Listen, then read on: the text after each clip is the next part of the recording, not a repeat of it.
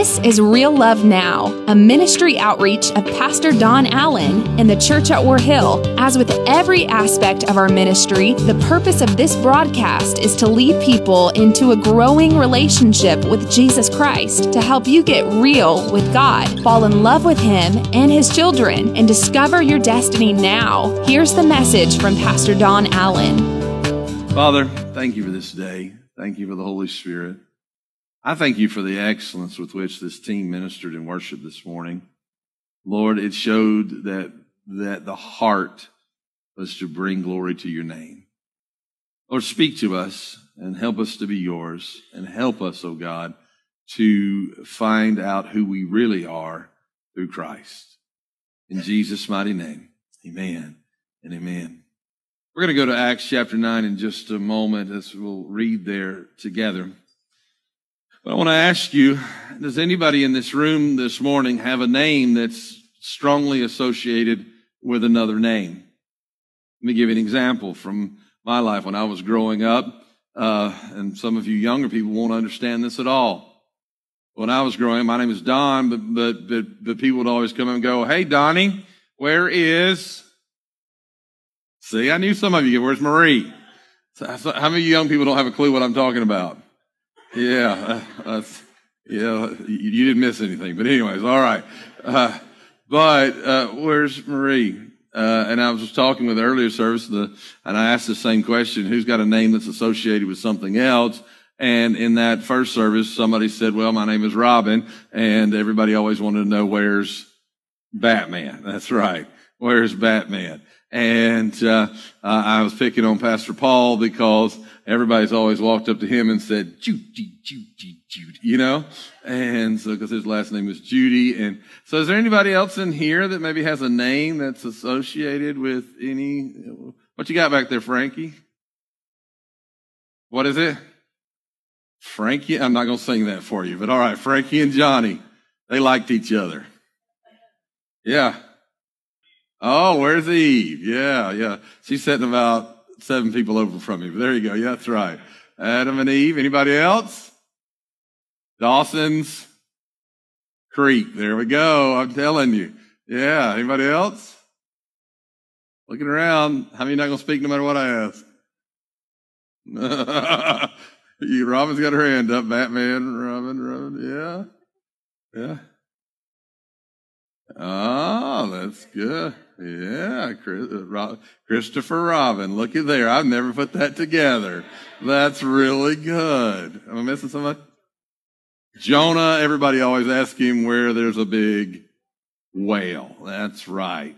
That's right. See, our names become associated with things, and sometimes we don't earn those things. It's not who we are, it's what our name is associated with. And so when we're, we're reading the scripture today, I want to talk to you about what your name has become associated with. Some of you have earned everything your name is associated with. You bought it, you paid for it, and you deserve it. Some of you inherited it. I remember going into a classroom, my, I think it was my sophomore year of high school. I, I, I was a little different than my older brother, uh, and, but I, I was like class president and those kind of things. And, and I walked into this room and this lady looked at me and she said, you might have all that stuff going on, but she said, I'm not fooled. I taught your older brother and I know you're kind. I said, please give me a chance. Acts chapter 9, verse number 10 is an interesting story that actually has something to do with reputations. In Damascus, there was a disciple named Ananias. The Lord called to him. Now, when I say Ananias, who do most of you look for? Sapphira. When Anna named Ananias, the Lord called to him in a vision, Ananias. Yes, Lord, he said. He, the Lord told him, he said, go to the house of Judas on Straight Street and ask for a man from Tarsus named Saul, for he is praying. And in a vision, he has seen a man named Ananias come and place his hands on him to restore his sight. Now, I can't, I think we try to make everything in the Bible sound King Jamish. So we say like this, Lord, answered Ananias, I have heard many reports. Can I say the tone I think this was set in? Are you ready? Um, Lord, um, it's me, Ananias. And you know what? I have heard about this guy's reputation. You, Lord, are you sure? Are you sure you want me to go pray for this guy? Because I mean, everywhere he goes, he kills all of the Christian. Oh no, let's make it King James. He has brought harm to your holy people in Jerusalem. No, he kills everybody. Lord, he has a really bad reputation. And his reputation precedes him. And I hear that he's here right now with a warrant for mine and all these other Christians around here the, our arrest because he came with authority from the chief priest and he's got warrants for our arrest. And, and Lord, are you sure? Because I know his reputation. Let me just go ahead and tell you again, we all have a reputation. Whether you like it or not, your reputation precedes you. But the Lord said to Ananias, I think this is important notice, he says to Ananias, go, this man is my chosen instrument to proclaim my name to the Gentiles and their kings and to the people of Israel. I will show him how much he must suffer for my name. Then Ananias went, I think that's a miracle. He went to the house and he entered it. Isn't that interesting? It doesn't say he went to Saul. It says he got to the house and then he convinced himself to go inside. That's a pretty bad reputation. When he's got to talk himself in to going inside. But then he enters it, he places his hands on Saul, and he said, Brother Saul, I mean, I just, I, have never seen that that way. He goes, it's not like, Brother Saul, it's, hey, uh, hey, bro. The Lord Jesus, that, that guy that just appeared to you on the road as you were coming here, he has sent me so that you might see again and be filled with the Holy Spirit. And immediately something like scales fell from Saul's eyes. And he could see again. And he got up and was baptized. And after taking some food, he regained his strength. You see, there's a whole lot of reputations tied up in this one story. There's a whole lot of backstory here, and there's a whole lot of things that people are known for that they don't want to be known for. And God's going to redeem it. Let me say this again. God's going to redeem the reputation of all of them in one moment. I feel what I'm about to say to you. God sent me with a message to tell you he can redeem your reputation in a moment. He can change who you are and he can make you new. Now I know that Saul is redeemed ultimately and becomes Paul and writes the over half the New Testament. And it didn't take a moment because they were scared of him for years to come, as it were. But God changed his whole focus in a moment and he got to outlive his bad reputation and start living in a better place. Wouldn't you love to have the opportunity for God to change what you're known for? Wouldn't you love for people to no longer associate you with your worst days? Wouldn't you love for people to no longer associate you with your failures and your weaknesses, but they would begin to associate you with the goodness and restoration power of Jesus Christ? That's what I've come to preach to you about today. That God wants to change what you're known for. God doesn't want you to be known for your failures. He wants you to be known for the faithfulness of a father who found you in your failures and redemption came crashing in. Let me just give you a name and you tell me who it's associated with. If I say the name Alfred, Hitchcock and who? And who? Batman. Last service, they almost got into an argument of who Alfred was really connected to. But Alfred was an actual man who lived and was very, very wealthy. Alfred had so much wealth that when he was going through a family crisis, the paper had covered his family crisis at the death of his brother. And so Alfred turns to what would really be the obituary or the story covering the death of his brother. And as he opens the paper, he sees that they have mistakenly thought Alfred was the one who died and not his brother. Could you imagine? He opens the paper to read of his own death. And he sits there in shock as he reads the paper of his own death, as his reputation is outlaid for the world to see. And the headline of the article is this. Are you ready for it? The merchant of death has died. The merchant of death. He's like, what do you mean the merchant of death has died? And he realizes that he is now, as he's reading the article, he's being attributed as the man who has caused people to be able to kill more people than anybody else in history. He's known as this man who created weapons of mass destruction. He didn't mean to create a weapon of mass destruction. He simply, along with his father and his brother, created a thing to be used for construction called, are you ready for this? Dynamite.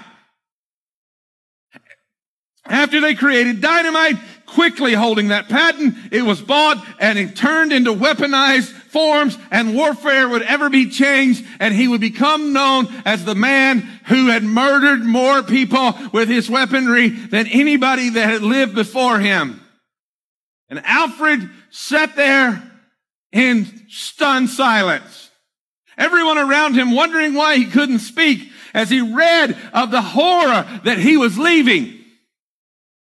And I don't know why I feel to stop here for a moment, but I think about if you could read of the horror of the life that sometimes you're leaving behind you, the family that is broken behind you, the pain of people in your children's eyes, the pain in your former spouse's eyes, the pain you look at when you see in the mirror, the scars and the sin and the shame and the struggles that have become your reputation.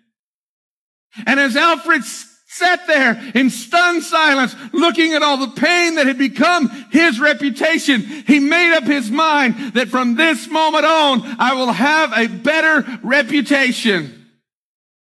He committed at that moment to turn his entire fortune over for the good of mankind. He ended up giving away 94% of his millions and millions of dollars that he had accumulated. I believe it was 139 million and no telling how many billion that would be at this time in history. But he gave up 94% of it and he made that the cause of that 94% go out to anyone who was doing something to better the, uh, the cause of humanity. Anybody who was saving lives, anybody who was rescuing somebody. And so Alfred became known not as the merchant of murder and the merchant of death, but he became known, listen to me carefully, he became known for his last name as he created a thing called uh, the Alfred Nobel Peace Prize. And so he became known as the man who would celebrate anybody who was bettering society. I don't know who you are and I don't know what your reputation is this morning, but I have come with a message from on high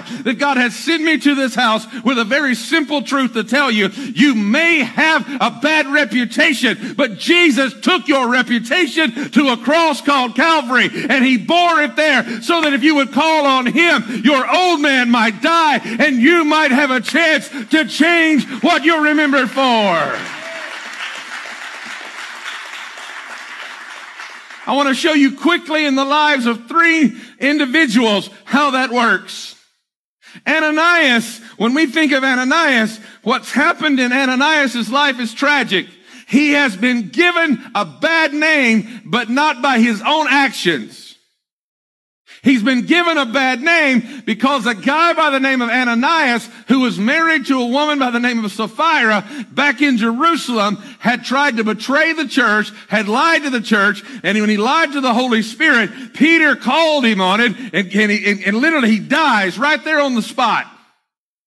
And as he dies on the spot, all of a sudden, now this name has become associated with lying and deception and sin. And when I said Ananias to our own staff, one of them said to me, well, where's Sapphira in the story?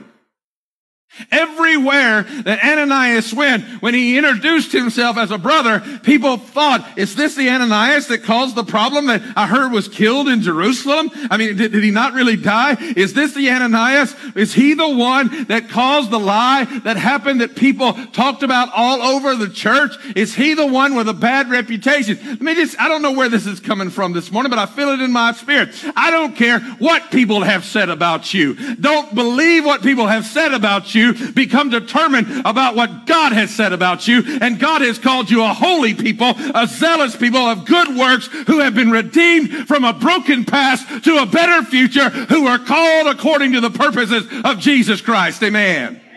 Let me just tell you right now, I behaved first service because I knew third service was coming. I behaved second service because I knew third service was coming. But today I have no intention of behaving because I want to see God change somebody's reputation. You see, what happened was Ananias and Sapphira were known for their lies, but this Ananias would change the meaning of his name back to what God had created him to be because he was faithful. He didn't let a bad reputation keep him from doing what was right in the moment when God called him to do it. Now, wait a minute. Everybody already knows who you are and what you've done. I don't care what they say about who you are and what you've done. If you knew who they really were and what they had hidden, you wouldn't feel so bad about what's known about you. Did I just say that out loud? The truth is, God in His graciousness allows all of us to realize, listen to me, that Calvary is not staggered. There's not a place for the really bad sinners who can only get so close and for the people that have been really good that can get right up there at the cross. That Calvary, it's a level field because we all come with one need and that is the need for the grace of Jesus Christ to wash us and cleanse us and make us whole again. But watch this. You got to stop trying to let somebody else dictate who you become, and you got to be faithful to who God's called you to be. Oh, wait a minute now, Pastor. How was he faithful? Watch this. True faith makes one faithful to what they believe. God, uh, you want me to go where? To the house of Judas? Lord, does that not, is that not bad enough? I mean, how many of you, anybody named Judas in here? Nobody in Christendom names their child Judas. That's like saying, come here, Benedict Arnold. Just come here. Who wants to trust you? Nobody. Nobody names their kid. I think if my house was known as the house of Judas, I would change the name. It was on Straight Street. I'd call it the house of Straight Street. Come on. But Judas was the place of betrayal. Listen is what I'm about to say to you. God says, I'm going to send you to the place of betrayal because you've been done wrong. But as you walk through the bitterness of betrayal, as you do what's right, it's going to re- not only redefine who you are, it's going to redefine what happened in that place. Because the moment that Judas ruined the name of Judas, that man was living under shame also. But some reason God chose to redeem three names at one time here. He says Ananias will no longer be known for a lie. He will be known for his faithfulness. Judas will no longer be known for his betrayal, but it will become known as a place where God restores broken hearts and broken lives. What I'm trying to tell you is this. It may be the place of your worst fault, your worst betrayal, your worst failure that God has to take you through. And you say, but Pastor Don, you don't understand what I've been through. No, I don't understand what you've been through, but I know what my God can do with it. My God can, my goodness, I feel the Holy Spirit today. My God can cause you to rise up from the ashes and he can cause you to break forth in victory. And you can begin to stand there and say, I was lost. I was, I was this. I was addicted. I was bound. I was a hypocrite. I, I, I, I was a liar. I was bound my sin of this, this, this, this, and this. But I can tell you that when I found God, He took a broken man, made him faithful to the cause of Christ. And now when you see me, I don't want you to see my past reputation. I want you to see me that in spite of my past reputation, God's gave me something that I didn't deserve in this, this new stage of my life.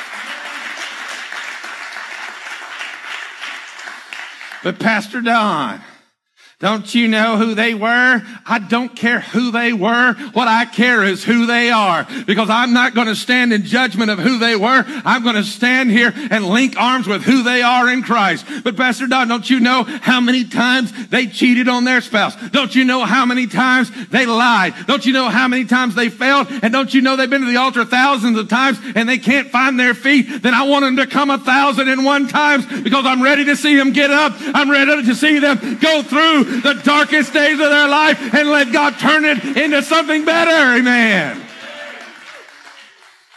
But watch this. In order to outrun his past reputation, he had to be, get honest about the betrayals of his life. Am I preaching truth?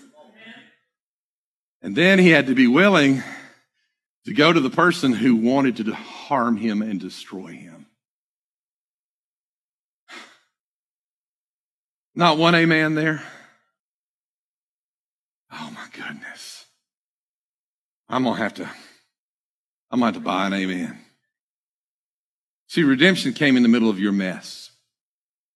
But when we realize that redemption came in the middle of our mess and it was brought to you in the middle of your mess, we have to realize that when we're in a mess, we usually have been harmed. And watch what I'm about to say. We need to offer forgiveness. Now, everyone thinks, this is C.S. Lewis, everyone thinks forgiveness is a lovely idea until he has something to forgive. I don't. Let me just go and give you another slide. We are all experts at seeing others' faults and novices about being honest about our own. Your sin does hurt others. When you do things wrong, it does cut others deeply. But what God is doing it's calling us to stop focusing on how bad they are and realize that in spite of how bad we were, he brought us through to a better victory so that we could share the hope of Christ with them. Now, I told my son yesterday, my oldest son, I told him yesterday, I said, I'm going to have to stop preaching about road rage. Because does anybody know what weekend it is? Leaf Looker Weekend. Can I get, I don't want to amen, I want to groan right there. It took me one hour to do what normally takes 12 minutes yesterday. And none of them know how to drive. And somebody told them where my shortcut was. And I'm thinking, God in heaven, help me. Because I've got to know you're going to make me be honest with this congregation. But for one time, I don't just have to confess my weakness. I get to tell you something I learned through it. Watch this. If you are trying to get into leaf looker traffic, are you with me? How are you going to merge in at the best place? Are you ready? I'm going to tell you how to merge in. Somebody said, Find the smallest car. No. Here's who you look for the guy that just got let in. Because somebody lets him over. You know what I do? I watch for that guy and then I zoom up beside him and go, What's he supposed to say? No. What does he say? yes, somebody let me in. I just brought victory to half of your lives. You didn't know it? Come on in. Because, listen what I'm about to tell you. Because you gave grace because you had just received grace. And I think the biggest hindrance to you being able to leave who you were behind, go through and find the victory where you should have been defeated, and help others even though they may be your enemies, is because you haven't let God's grace flow to you yet. Until you're willing to receive the fact that Jesus Christ actually paid the price for your sin. Am I making sense to anybody today? He actually, but Pastor Don, you don't understand. My sin was big. You know what that is? Can I just tell you what that really is? Arrogance. Because your sin may be massive, but where sin does abound, grace does much more abound. Where you have struggled the most, he covered you the most. To take your bad reputation, to give you a victory, and to help you pass that victory on to others. Do you know what I, I think is the best example someone said to me of a true move of God?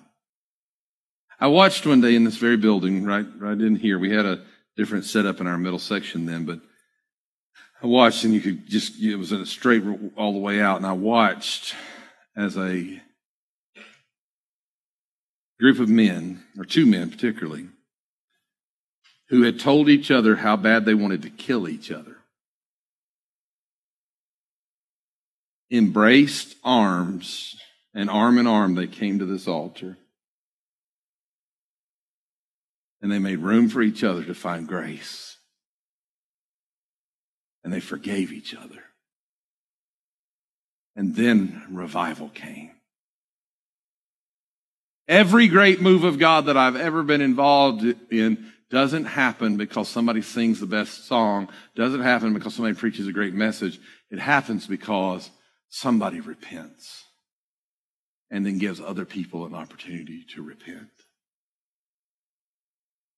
You know my favorite line of that song that he was singing is I'm not innocent. I know there's some things I'm known for and some things I don't deserve. I am known for things I'm, I don't deserve to be known for. I've been places I've never been and done things I've never done. I coached high school ball for many, many years. Some of you that played for me are here. I was proud I was never ejected from a game.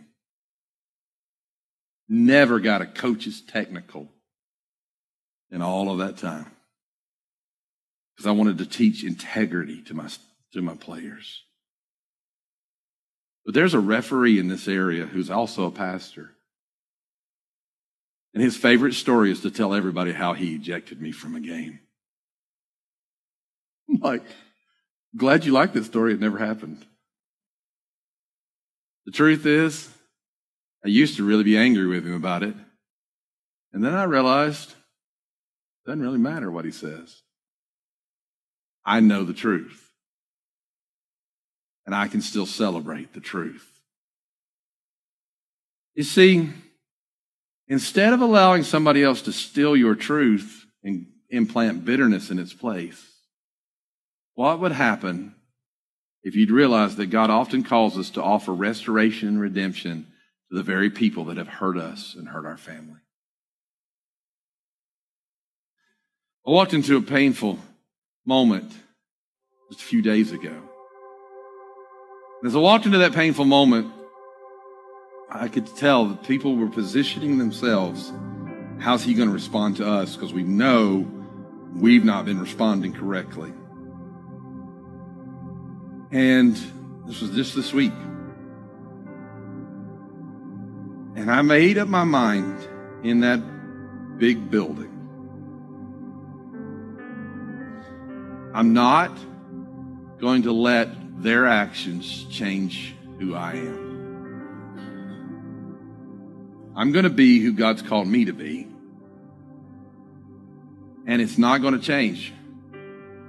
And I didn't know if my action would bring pain to me or bring peace. But all I knew was I've got to be who God's called me to be because I don't want to be who I used to be. And God's given me some victory. When God brought a man right here and he repented and, and bitterness just poured out of my life because I had carried 17 years of, he and I had, had bitterness against each other for 17 years. I never want that area of my life to ever grow again. I don't want to be known for that. I want to be known for who I am. Am I going to do it right all the time? No. But you see, I'd rather be known as the guy who says, I'm sorry, than the guy who lives a life that can't be followed. Am I making sense today? So I guess I'm looking for people today who would say, I want a better reputation. I started to ask you to write down or type in your phones or whatever what you thought your, your reputation was. And then not what others think you are necessarily, but what you think your reputation is. What you know to be true about yourself. And it invites you at this time to say, God, I don't care what I have to do, I'll be faithful to outlive the wrong reputation. No matter what I have to walk through, I want to be who you've called me to be. I want you to stand with me today.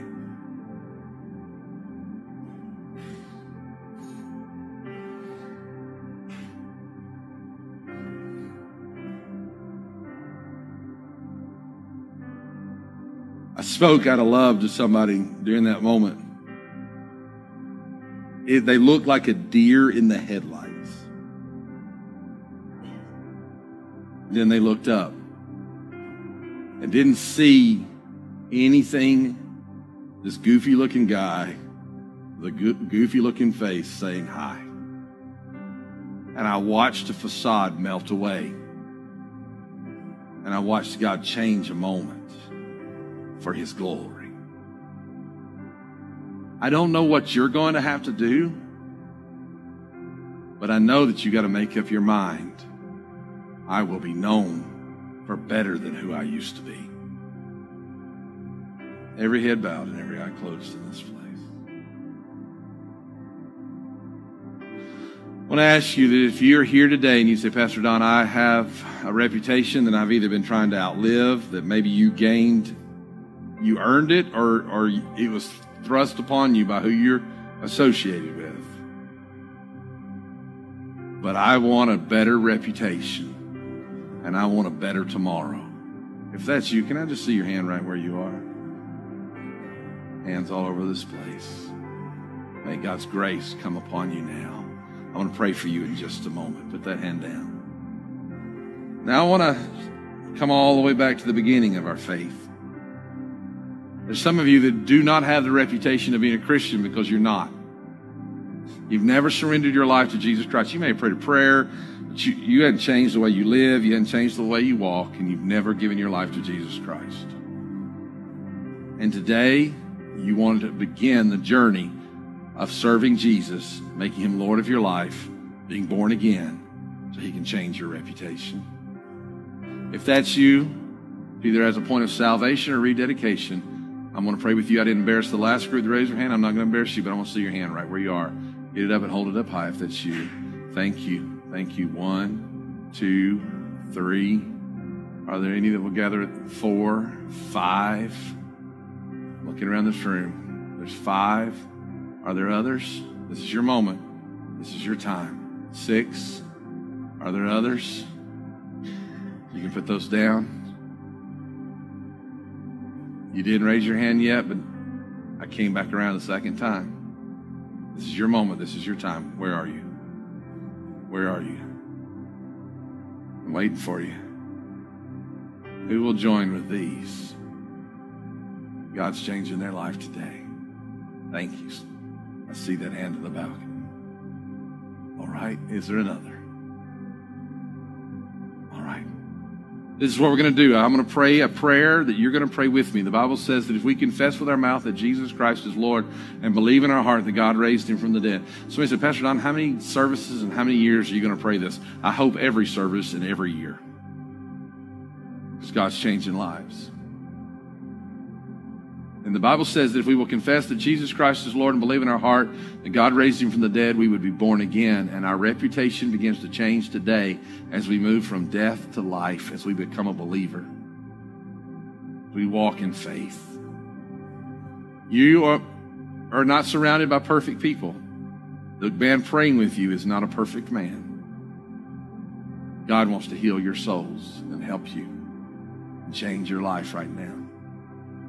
So I want all of us to join with them as somebody prayed with us, as many of them are stepping into new faith and new life today. Let's pray together. Jesus, by faith, I confess I am a sinner in need of a Savior. And in Jesus' name, from this moment on, I give you all that I am. You see my past, my present, and my future. I give it to you. And in Jesus' name, I receive your grace. I declare from this moment forward, God is my Father, heaven is my home, and Jesus Christ is my Savior. Father, I want to pray over these that have just prayed that, and for those who said, I need God to help change my reputation. Lord, I pray that your grace and strength will cover them, that your Holy Spirit will empower them, and Lord, that now that from those who just began this walk and to those who are trying to, to, to begin to run afresh and anew in you, I ask this, that what changed Saul's life was he had an encounter with the blinding light of Jesus Christ. Lord, may they have uh, an encounter with the light of Christ that so illuminates their life that they will never be the same. In Jesus' mighty name, amen and amen. Come on,